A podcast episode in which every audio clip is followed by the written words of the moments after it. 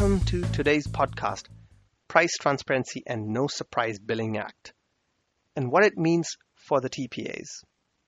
This program is brought to you by the Healthcare Administrators Association, H C A A. For over forty years, H C A A has supported third-party administrators and the self-insured employer industry through educational opportunities from leading industry experts. For information on joining H C A A, please visit our website at H C A A dot org. I'm your host, Ramesh Kumar, and I'm on a mission to bring value to the healthcare industry through improved transparency. And my goal from this podcast is to give you one aha moment that you can implement in your business, whether you're a T P A, broker, or an employer. In my day job, I run a company called ZakiPoint Health that brings self-insured employers and their employees find meaning from their healthcare data. Please like or share this podcast on your favorite podcasting tool so we can bring together a community of like-minded professionals. Before we begin, I would like to bring you a word from our sponsor, WEX. WEX strives to make managing and using healthcare benefit accounts surprisingly simple. They do this through their cloud-based and award-winning healthcare financial technology platform. In addition to supporting thousands of the most sophisticated plan designs for the entire suite of consumer-directed healthcare, WEX platform also streamlines the funding, purchasing, and payment processes required for informed healthcare financial decision-making. Learn how WEX simplifies benefits for everyone at wex inc dot com. Today, we have Matthew Albright, Chief Legal Officer at Zelis, to break down what T P As must do to comply with Price Transparency and No Surprise Billing Act. You will get clarity on three main requirements: Price Transparency Tool, Advanced Explanation of Benefits, and what you need to put on your web portals. So let's dig into it.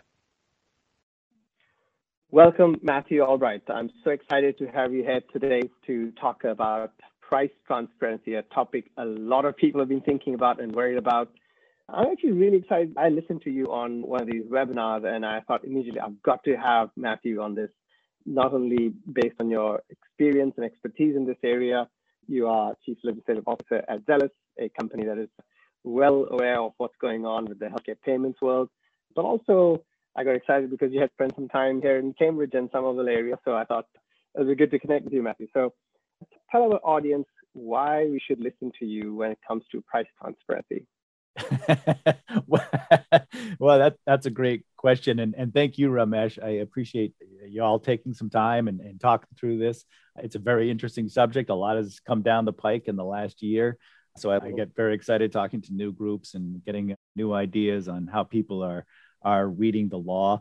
I've been working for Zelis as their Chief Legislative Affairs Officer for the last five years. In fact, since they announced uh, they were going to be Zelis. Before that, I was with C A Q H Core, and they mm-hmm. were the group that wrote the operating rules for the electronic funds transfer and the electronic remittance advice transactions. They also have provider enrollment utility, which uh, some of your listeners may be aware of. Before that, I was actually with the Centers for Medicare and Medicaid Services with C M S, and mm. I was working there on some of the regulations under Obamacare. Wow, so, fantastic. Um, yeah, well, I don't know. Some of your listeners may not find that to be fantastic, but uh, I do think that gave me a certain sense. I've worked on both sides of the fence, right? As a regulator, uh, trying to write the rules around statutes, which are often very vague, that Congress comes up with, and then be the regulator that kind of tries to think through how to operationalize that and really implement it. Uh, and so certainly the No Surprises Act and the Transparency and Coverage Rules that we're looking at today, there's going to be a lot more regulations and, and guidance coming out. And, and I'm sure the regulators are, are struggling with that. So I was at C M S. And then before that, I was also wrote regulations for Washington State. Uh, for okay. their uh, healthcare authority. So I've been kind of uh, writing regulations before that. And, and before that, I was a philosophy teacher. So there's my, uh, there's the, the history of uh, why people may want to listen to me, but certainly I'm always learning new things. So I'm open to uh, critiques. Go ahead. So I like it. So we're going to focus today on price transparency, not on the maybe surprise billing uh, topic for another day. But uh, since you're a philosophy teacher and you have sat on the side of the you know, regulator, maybe tell us, for our listeners, what is the intent? What is the goal? How should we internalize, as people who are working in the field, this price transparency regulation that's coming up in January of next year, uh, twenty twenty-two, and then there are some enhanced things uh, the year after? Right. So I think it's a great question. And um, certainly, you know, when you're reading these laws and these regulations, all these requirements, sometimes the intent gets lost. And, and sometimes the intent is even blocked maybe by some of the provisions and the things that have to be set for it. But I think the intent of the transparency regulations and the requirements and the no surprises rule that are related to that is, is one that we can all get around. It, it's that idea that we live in a capitalistic society, but here's one industry where you don't know the cost of the service that you're buying, or you have mm-hmm. a very vague idea. And there's no other industry where how much things cost is not only hidden, but there's a real mystery. And there's a mystery to people who work in the industry too, of like how those prices are actually arrived at and what they represent and what's real and what's, what are we making up for a, a Medicare that's not paying enough. So I think that idea that as consumers, as patients, that idea of transparency is one that certainly consumers get behind. I think most T P As and self-insured employer groups can get behind, and, and certainly mm-hmm. uh, even hospitals can get behind. That idea mm-hmm. that, you know, we really need to know, especially since many of us have very high deductible health plans, starting to be our own money. Uh, mm-hmm. And it's also starting to be a lot of taxpayers' money as well. So it's really mm-hmm. kind of an industry that's like, let's let those capitalistic economic forces shape the market more in healthcare. And, and to do that, let's make price transparency easier for the consumers. All that being said, of course, right? That's the great idea of the politicians. I'll add, you know, this is bipartisan, right? So the Trump administration basically took a sentence in the uh, Affordable Care Act and Obamacare. They took a sentence on transparency and they wrote a whole you know, four different regulations on it. So the Trump administration mm. grabbed it and they're running with it. And certainly the Biden administration supports transparency as well. So we're looking at three mm-hmm, mm-hmm, uh, administrations, mm-hmm. bipartisan support in Congress.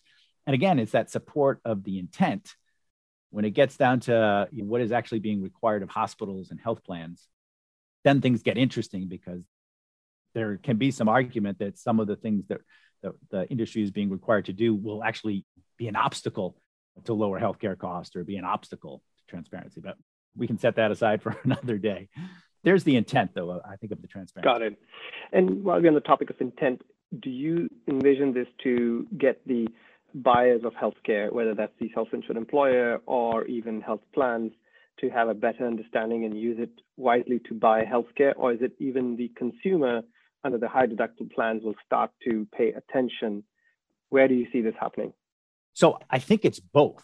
Certainly the initial triggering intent or goal was to get it in the hands of the consumers and to see if, once the consumers had that information, how market forces may lower healthcare prices overall.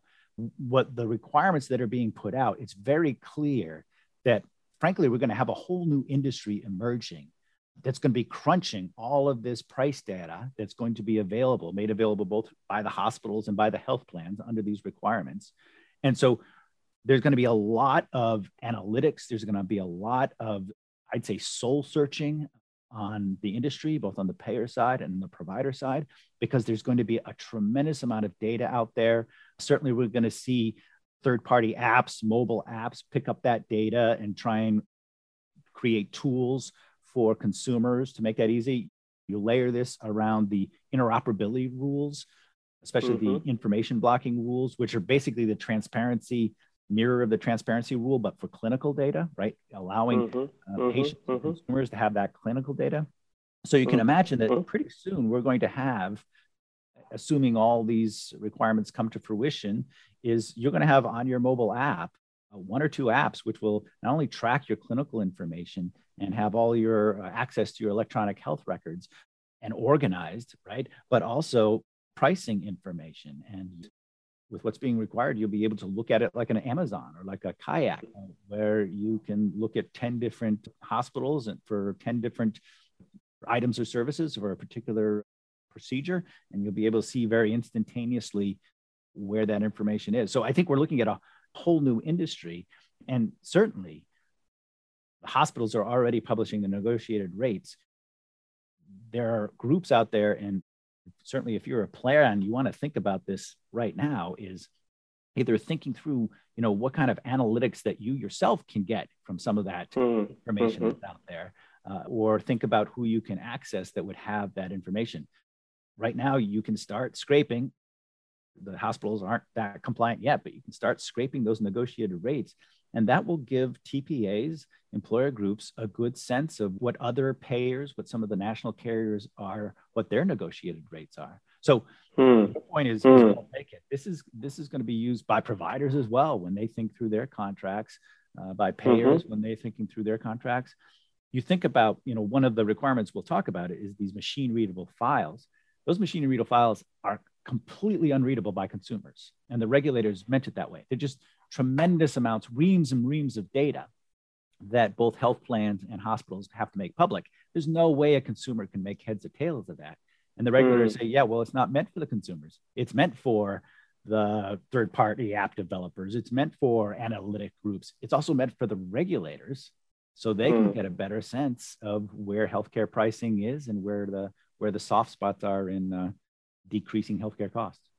So, so let's maybe take it now to the next level. What should a T P A or a broker or a self-insured employer keep in mind for the regulation from a price transparency point of view? Is there a framework, if you could bucketize for us, for January of next year and the January of the year after? What are the things they need to keep in mind? Good. So that's a great point to start for, you know, what has to be done by January first, two thousand twenty-two. I think one of the big, I don't know if you call it misdirection out there, but you've got to deal with requirements that are in the Transparency and Coverage Rule. This is the rule under the Trump administration. It was published in October. And then everybody, I think, is now aware that the No Surprises Act was then passed into law in December.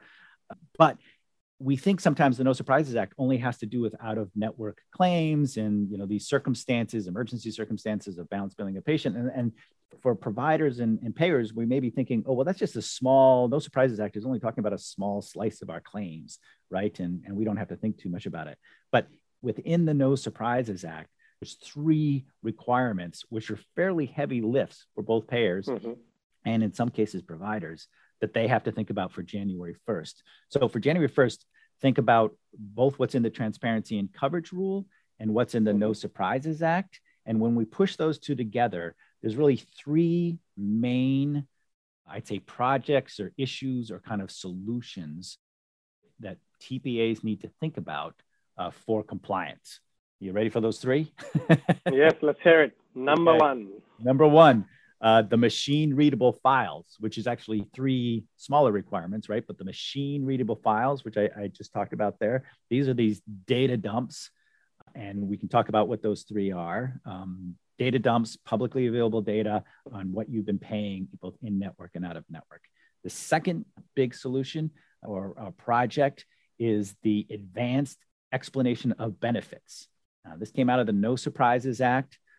It's very interesting because unlike other transparency requirements we've seen in the past, this one requires the provider and the payer to work in tandem to come up with an advanced, a pre-estimate uh, for patients, for consumers, or for members, right, in this case, of what certain procedures or items are going to cost. And we certainly should talk a lot more about that because that's not getting a mm-hmm. lot of news, that's not getting a lot of highlight, but I think it's going to be one of the more burdensome. It's basically a brand new administrative transaction uh, for health plans mm-hmm. and providers. Third bucket are the price comparison, cost sharing tools. And both the No Surprises Act and the Transparency and Coverage Rules, both of them had this requirement that every plan have a tool that's on the web page, uh, website where their members could go Uh, type in a service, type in a procedure, and they'd get a list of providers, what the estimated cost might be, what their cost sharing would be for each. So all three of those are mm-hmm. due January first. Now, a little caveat here, all right? So for at least two of those, machine readable files, January first, two thousand twenty-two, that's when it's all going to go down. The other two, the advanced explanation of benefits and the price transparency tool, right? The price comparison tool. Both of those heavy lifts, we're waiting for more regulations that will maybe explain what needs to be done on January first. And what we're hoping and what industry's kind of pushing on the regulators to do, pushing on the Biden administration to do is ease up, because this is a tremendous lift to get these yep. three things in place for January first. So maybe think about phasing them in, maybe having some small requirements due January first, or having enforcement discretion where, yes, January first is the quote effective date, but you're not going to enforce compliance for maybe a year or two. So we're, we're pushing on that. And so there's more to come on that. But mm. as it's written now, uh, the law says January first, you have to have these three issues solved. Okay. So let's maybe dig into each one of those one at a time. Yep. So machine readable, available on the health plan's website, where That's you right. just download the data dump of what the plan has paid to a provider A for a procedure. An average of that, just one price point. Let's take each of the files separately. So this part of the law requires three machine readable files. The first machine readable files is for in-network rates. And so the idea there is, just as you said, on a per provider, on a specific provider basis, on a specific item and service basis, you're going to put what the negotiated rate is. And that should be a fee schedule. That should be a static fee schedule. Now, we can get into the dirt a little bit. It could also be what they're calling a derived amount, but let's set that aside for right now. The expectation is that you've got like a static number, a static discount that you give this particular provider. And even if you've never paid for that service with that provider, you still have to uh, list the provider, right? And then say what mm-hmm. the negotiated rate is. That's mm-hmm. the in-network. So that's static. And that's in contrast to the out-of-network file, the allowed amount out-of-network file, which is supposed to be a historical look back at what was actually paid. Mm-hmm. So this is the case where you go three months back, and then the three months before that is what you're supposed to calculate how much was paid out-of-network to a particular out-of-network provider for a particular product or service. So in that case, mm-hmm. you're absolutely right. That's about an average of what was paid. So out of network facility X, you had twenty-two of your members go for a colonoscopy there. Those twenty-two, you average it out, and that's the number you would plug in that out of out of network allowed. The third machine readable file is the prescription drug file. And actually, if you look at that, then that has a little bit of both, both the static mm. Uh, fees that are paid, and then also a uh, historical look back, uh, that same kind of three months back, and then you take the three months before that. All three of these should be updated every month. And so one can imagine that the in-network rate probably won't change very much, uh, but mm-hmm. the out-of-network may, because it's a historical look back. Got it. So that must have January first, twenty twenty-two, you've got to have it. That's right. And, and again, I'll, I'll put the caveat here a little bit. Hospitals were supposed to have their machine readable files done January first of this year, right? This year, yes, yes. And and I don't know if you've seen the headlines, but but they are not moving to compliance very quickly. I think they took a survey of the top one hundred hospitals, and only a third of them had their machine readable files in a compliant manner up on their websites. And so it looks like C M S and the federal government's kind of turning their head in terms of compliance. On the other hand, just last week or the week before, bipartisan lawmakers wrote a note to C M S and said, stop fooling around, start enforcing this. We want to see this data in publicly available prices. So there again is that bipartisan kind of political motivation to get things done. But so maybe after four months, we might start to see this happen. That's exactly right. And I just hope that the C M S gives the payer the same kind of wink, wink, nod, nod, gives them the kind of latitude to, to get used to all this, right? But yep. Got it. Now, the second and the third buckets that you talked about, where there's an effort going on to get some easing of the rules here, let's kind of go into, you talked about the transparency comparison, price comparison, uh, which is the third bucket. Maybe let's drill down into that. What do, what do we need to provide? What, do, what does a T P A need to provide on a web portal? So there's a slight difference in what the No Surprises Act says compared to what the Transparency and Coverage Act says. But basically, where members need to be able to bring up on your website, or it could be another website as long as it's easily found, is linked to, needs to be able to type in a service or even a C P T code. And from that, a list of providers will come up, and there should be cost estimates associated with each of those providers. And as well, and this is more the No Surprises Act, there should be cost sharing involved. In other words, that particular member, what's their accumulated amounts towards their deductible? So how much is mm. this going to hit their deductible? Now, there's other parts of the search engine.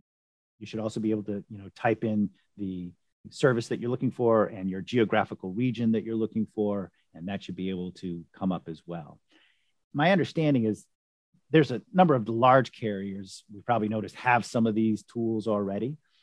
Mm-hmm. Um, but certainly mm-hmm. for a small T P A or for small employer groups, this is a, a tremendous lift.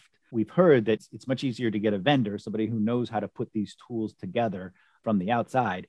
I would say that the job really, and this is the job, not just for the price transparency tool, but also for the machine readable files and for the advanced E O B. Your first kind of step is to look at what data you do have within your walls, and, and what systems do you have them in.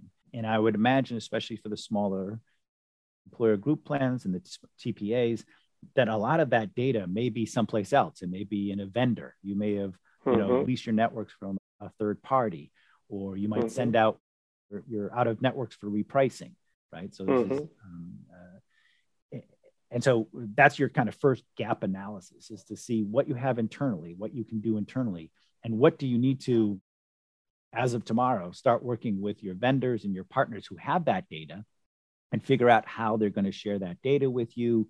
Is it possible for them to, they've got most of your out-of-network data, can they set up the machine-readable files uh, for you uh, so you can like leave that aside, right? So that first gap analysis, I think, is, the, is a great place to start for transparency. Then you'll know who you have to talk to, and then you'll know what obstacles you may have in pulling that got information. It. Or whether you want to hire somebody else to pull that information together, right? So a couple of steps they could take, which is great. But I also want to clarify what needs to be there January of next year. You mentioned price comparison, enter the C P T code, you get the provider, list of providers, and at provider A, it is seven hundred eighty dollars. At provider B, it is nine hundred fifty dollars. That's one element. But there's also, if I'm on a deductible plan where I'm supposed to pay an X percent or, and I've only reached certain deductible, so it should also show not just the seven hundred eighty dollars for that code, but the one hundred fifty dollars that I will have to pay as an individual patient. That's exactly Those two right. calculations need to be there? That's exactly right. That's exactly right. Now, again, it's quite a lot. My caveat there is, especially for that particular transparency rule and for the advanced E O B, um, very eager to see what the regulators say, because as you say, that's going to be a tremendous lift. And, and mm. I suggest that probably what they're going to require is something basic set up on January first, and then maybe phased in in terms of robustness. And yeah. all the Got it. So, but according so to how the law reads now, that's, that's what's necessary. Got it. So based on what's there in the, the regulation. Now, the third bucket around advanced E O B, please clarify. So advanced E O B, this is very interesting. Like I said, it's a whole new kind of transaction. And I think this is arguably really good for consumers. On the other hand, it's clear when politicians and the Congress people were writing this, they really had no idea how big a lift and how big a change this would be. I mean, they only had two or three paragraphs on what they wanted in this three hundred sixty page law, but it's really the biggest thing probably mm-hmm. in the transparency requirements to think through. And what it is, is we talk about intent.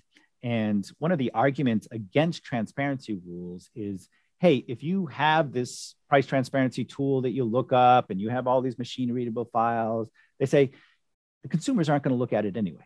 Like, yeah. right, we as Americans, we don't think about our health and we don't can't be bothered. And we only spend fifteen minutes choosing our benefits and three hours choosing our Netflix, you know, favorite list, right? Like, it's like it won't work, happen in America because Americans don't think. They don't, they're, they're not like geared to thinking about healthcare like they do about hotels or books or whatever else you have, right?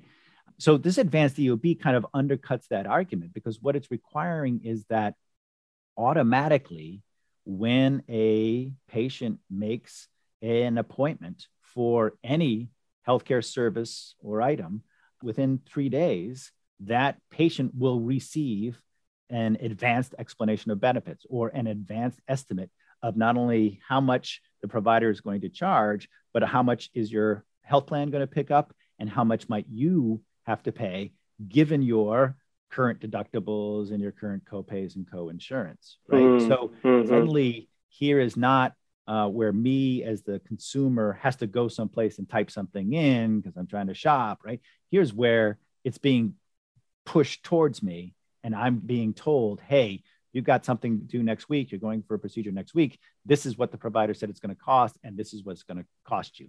That is a whole new way of thinking about transparency. And if you think about how the mobile app developers and third-party app developers, you can see that you'll get a text a week before your procedure and the text will have, this is how much it's going to cost.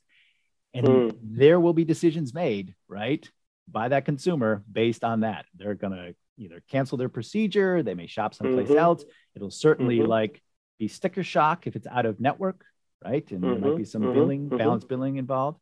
So there's the advanced E O B. And the way the No Surprises Act sets it up is they say within one day of any appointment, uh, the provider has to send, all they have to send is a good faith estimate to the member's insurer, to the patient's benefits company, right? So within one day, that's what the provider has to do. The law makes no distinction between one provider and the other. So this is in-network, this is out-of-network, this is hospitals, this is your family physician for your yearly checkup. It looks as though right now, the way the law is written, it's all healthcare services uh, by a provider. And then the health plan then gets that good faith estimate. And from that good faith estimate, the health plan has to shoot uh, an advanced E O B, or if you will, an advanced estimate, a pre-estimate that says, hey, this is what the provider says they charge for this service. This is what our either negotiated rate is, or this is what we expect to pay for out of network. And this is what your cost sharing is estimated to be. Now, mm-hmm. there's also, the rule makes clear all sorts of caveats, right? You can put all sorts of disclaimers like this does not guarantee that this is what actually mm-hmm. they charge. This does not guarantee mm-hmm. that your, your service is going to go as planned. It could be complex, it could be much more expensive. You could, you could put all those disclaimers. But the intent there is that uh, within three days of an appointment, the uh, member has a readout of what he or she is going to is going to pay. So three days prior to the appointment, that message information needs to be sent to the patient. That's right. That's right. So provider has Got one it. day, health plan has one day, and around. The exception to that is if the appointment is made for a service that's two weeks away, three weeks away, then the provider has three days and the health plan has three days. So if it's far enough away, then it doesn't have to be that two-day turnaround. But if it's in, within two weeks, two-day turnaround, and then there's a gap in the law where if the appointment is made for a service that's only three days away, then it's not required. The advanced E O B is not required. There's no time for it. It can't be done. And of course, emergency situations as well, right? So. Got it. Fantastic. This is really helpful. So, you know, as you kind of, with your experience, you have said machine readable is going to be there. You've got to do it. T P A should run out there and try to make all of this available if they have it in their closed vault or not. Where else should they turn to? What is out there? You mentioned analyze it. Should they go to claims adjudication partners? What are your kind of recommended steps? Absolutely go to your claim adjudication partners, right? And so I'll, I'll use Zelis as an example. for many clients, and for our smaller clients especially, where they use all of our services, they use our payments, right? And they use our out-of-network solutions. So we have a lot of experience with their out-of-network claims, right? We do have a lot of data there, right? So we do have a lot of data because all of the payments go through our payment system. So using Zelis as a kind of analogy, think through which vendors you use that touch mm-hmm. your claims and might have that information. And there might be a couple of vendors, right, who have are, are touching the same information, right?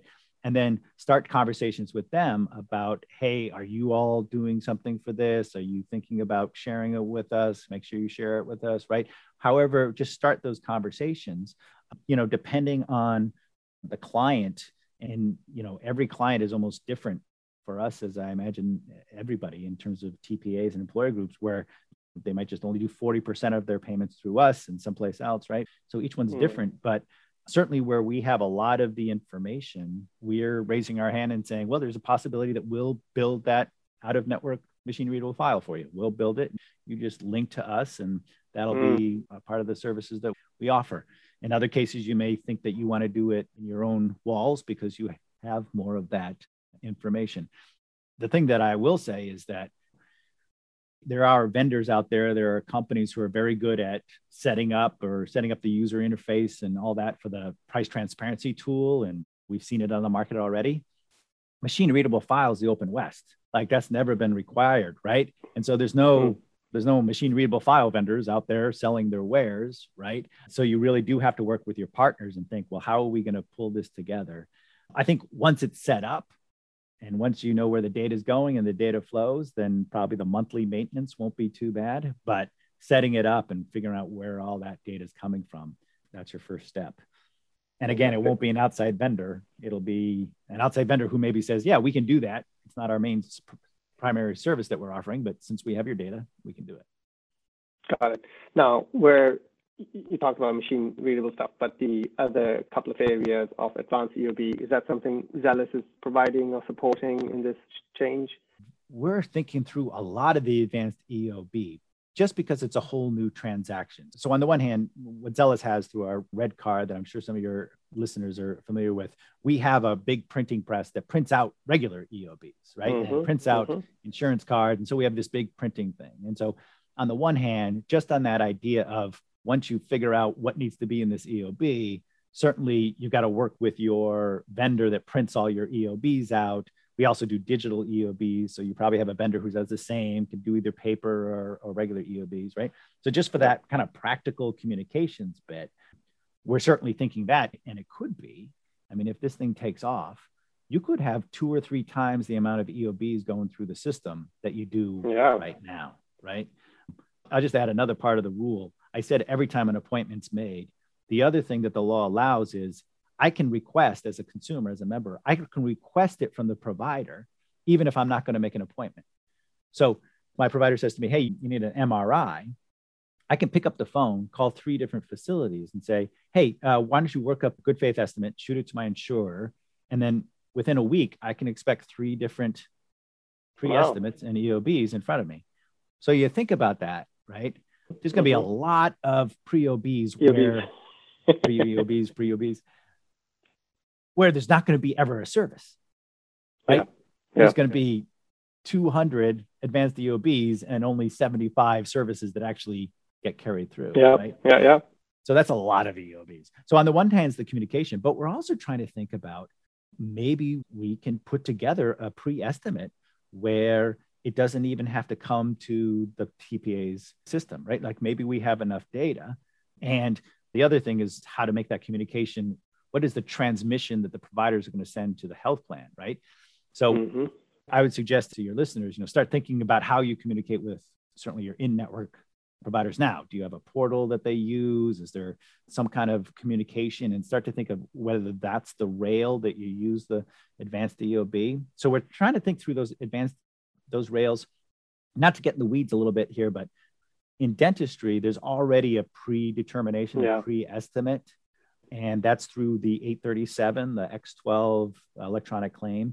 So my understanding is that there's an opportunity to use the eight thirty-seven, a little clunky, right? But there's an opportunity to use the eight thirty-seven for that predetermination, for that pre-estimate, so that the adjudication system reads it as just an estimate and not as an actual claim.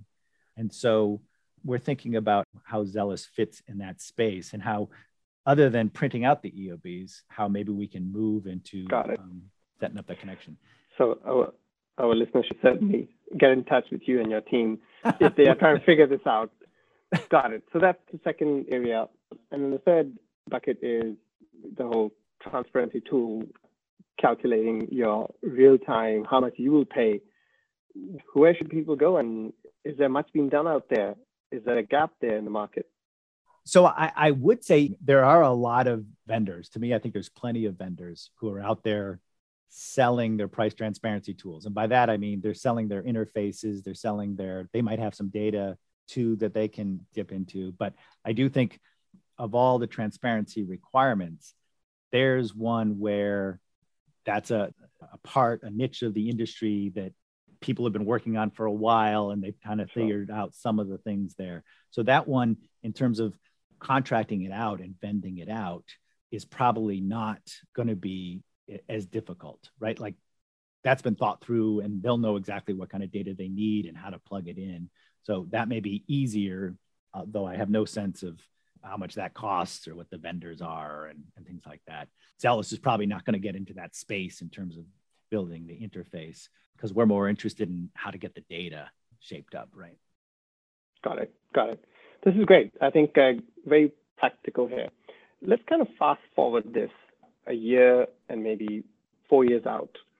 What do you see happening post this transparency regulation and all the tools being made available? Well, I, I think this is the gazillion dollar question. These are the kind of questions I'd love to have an open forum, right? To hear from your listeners what they think. But some things to think about, right, is kind of what we've touched on, on already. Once consumers have all this information, once all the T P As and payers and carriers have all this information, once the hospitals have all this information, it's going to be what the transparency rules say is it's going to be a level playing field. Everybody's mm. going to have the same information. And I think there's going to be some serious impact to certainly contract negotiations. It'd be very interesting to see what happens to the in-network, out-of-network uh, tension there, right?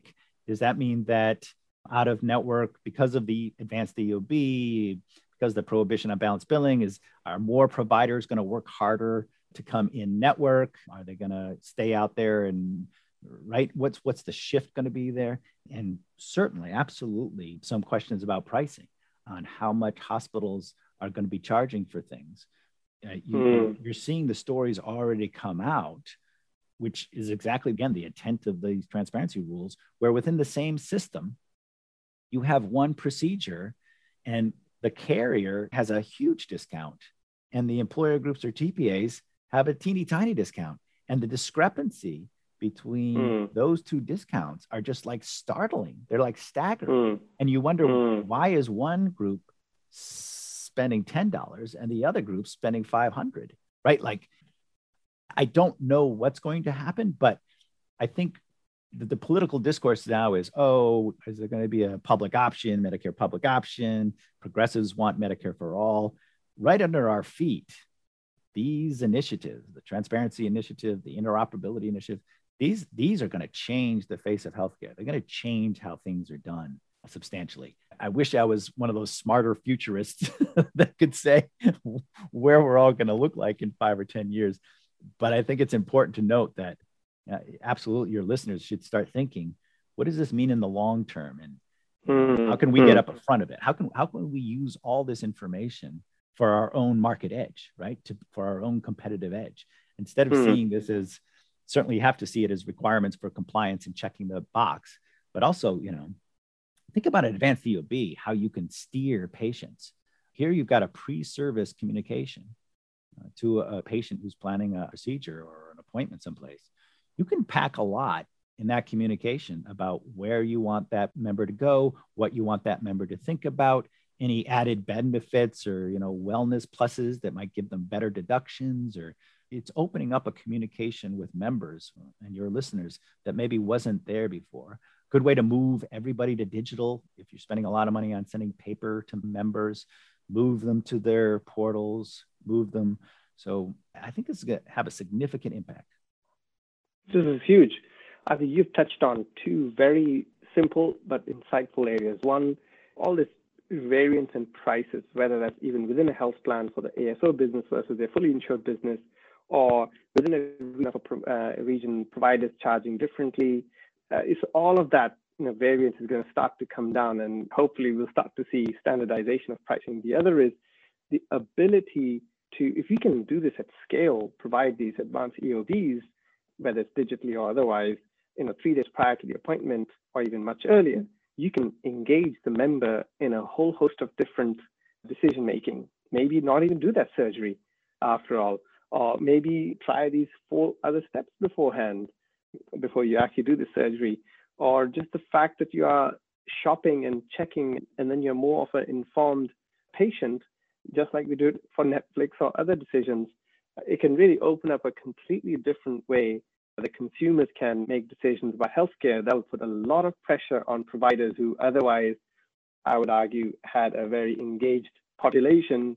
Whatever you as a physician or a hospital system, you said to a patient like, okay, yeah, I'll come on that day.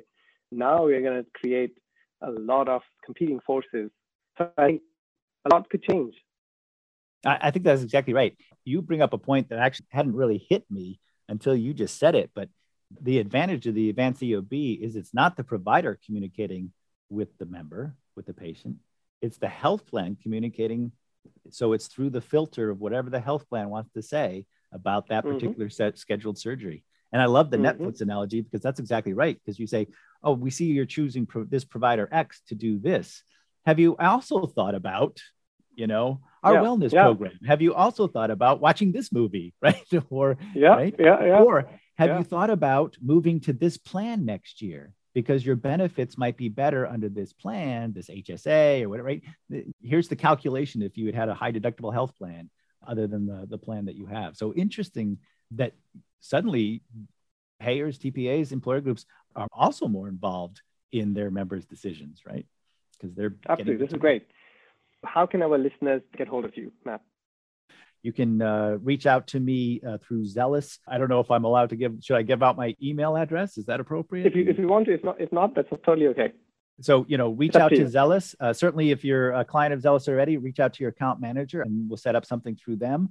If you're not a client of Zelis, then uh, reach out to anybody at Zelis, but you can reach out to me, Matthew period Albright at zelis dot com.